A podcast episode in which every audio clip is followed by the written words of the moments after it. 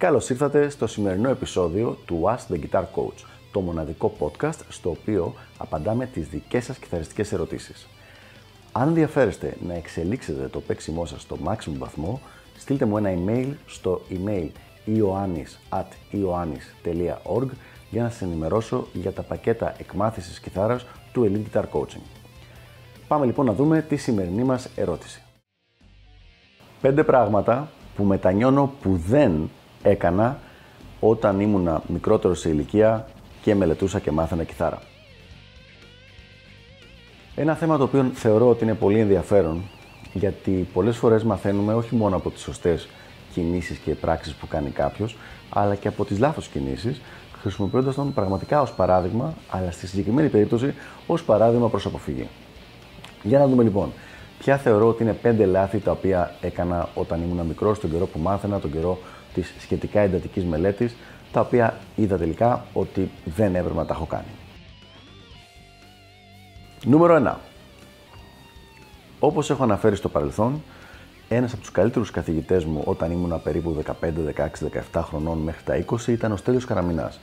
Ένα πολύ ταλαντούχο παιδί, ο οποίος τον καιρό που δουλεύαμε μαζί κάποια στιγμή χρειάστηκε να πάει στρατό.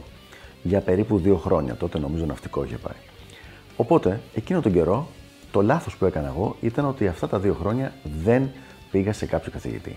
Αν δηλαδή σε κάποιον άλλο καθηγητή. Αν δηλαδή ξαναγύριζε ο χρόνος πίσω, σίγουρα θα πήγαινα σε έναν άλλο καθηγητή τον καιρό που έλειπε ο Στέλιος. Γιατί δεν μιλάμε για ένα ή δύο, δύο μήνες, μιλάμε για δύο χρόνια. Οπότε λοιπόν εκείνα τα δύο χρόνια η πρόοδός μου έγινε πολύ πιο αργή ακριβώς γιατί έπεσα στο επίπεδο του τυπικού αυτοδίδακτου. Και αυτό σίγουρα με κράτησε πίσω. Λάθος νούμερο 2. Επίσης πάρα πολύ σημαντικό λάθος. Το ότι δεν πήγα σε στούντο να ηχογραφήσω σε πολύ μικρότερη ηλικία. Αυτό έχει φέρει σαν αποτέλεσμα ότι πια ενθαρρύνω σε σημείο έντονο τους τωρινούς μου μαθητές να πηγαίνουν από πολύ μικρή ηλικία και να ηχογραφούν τα πρώτα τους κομμάτια. Εγώ δεν πήγα σε μικρή ηλικία, πήγα σχεδόν 30 χρονών για πρώτη φορά δηλαδή για να ηχογραφήσω δικό μου δίσκο, το οποίο ήταν σίγουρα πολύ πολύ αργά. Θα μπορούσε να γίνει αυτό τουλάχιστον 7 χρόνια νωρίτερα, πιθανώς και λίγο παραπάνω. Κάθε φορά που θα, που θα είχα ένα καινούριο πρόγραμμα, είτε στην ηλεκτρική κιθάρα είτε στη φλαμέγκο κιθάρα, πρόγραμμα ενώντα ένα πρόγραμμα που θα μπορούσα να παρουσιάσω, θα έπρεπε να πήγαινε για μερικές μέρες στο στούντιο και να γινόταν ηχογράφηση.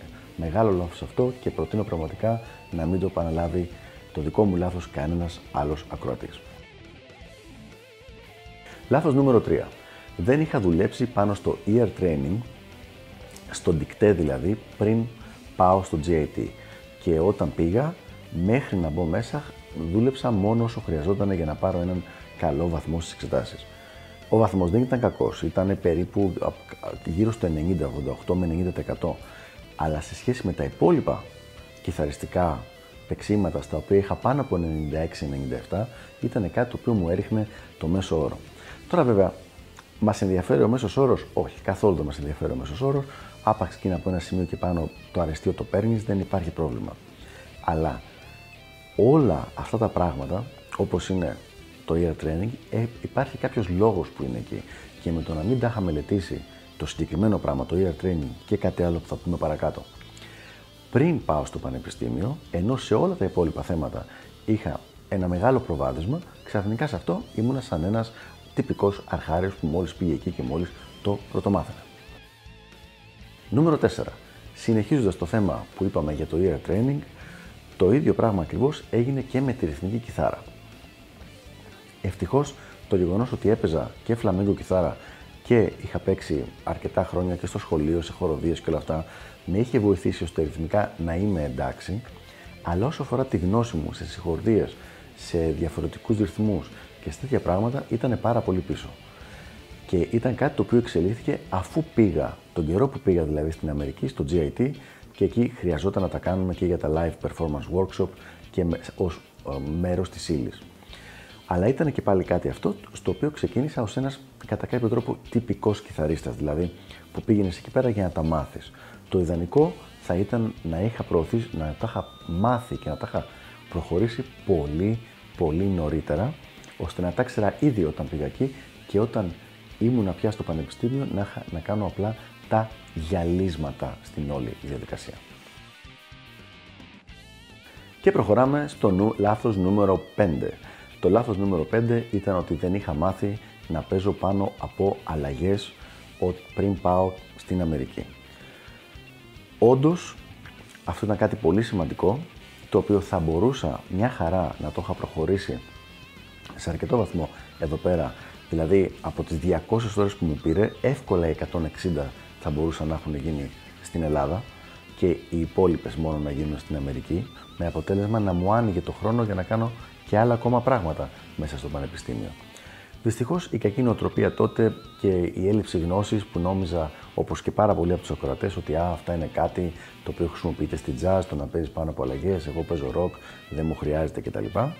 Και μέχρι που πήγα και είδα τι πραγματικά γίνεται και το πώς, πόσο οι καλοί κιθαριστές μπορούσαν πάρα πολύ άνετα και με το δικό τους στυλ να παίζουν πάνω από αλλαγές, εγώ ήταν κάτι το οποίο δεν το είχα μάθει καθόλου. Οπότε αναγκάστηκα τότε και άρχισα να κάνω σχεδόν 4 ώρα και 5 ώρα κάθε μέρα για να μπορέσω να ανέβω λίγο σε αυτό το, το συγκεκριμένο θέμα και να μην είμαι τελείως αρχάριος. Γιατί ήμουνα, δεν το είχα κάνει καθόλου αυτό το πράγμα. Οπότε λοιπόν σίγουρα ένα λάθος το οποίο δεν, αν μπορούσα να γυρίσω το χρόνο πίσω θα με έπιανα από το αυτί και θα μου έλεγα μάθε να παίζεις πάνω από αλλαγές, απλά σκάσε και πήγαινε κάνει κάποια μαθήματα για να μάθεις αυτό το πράγμα.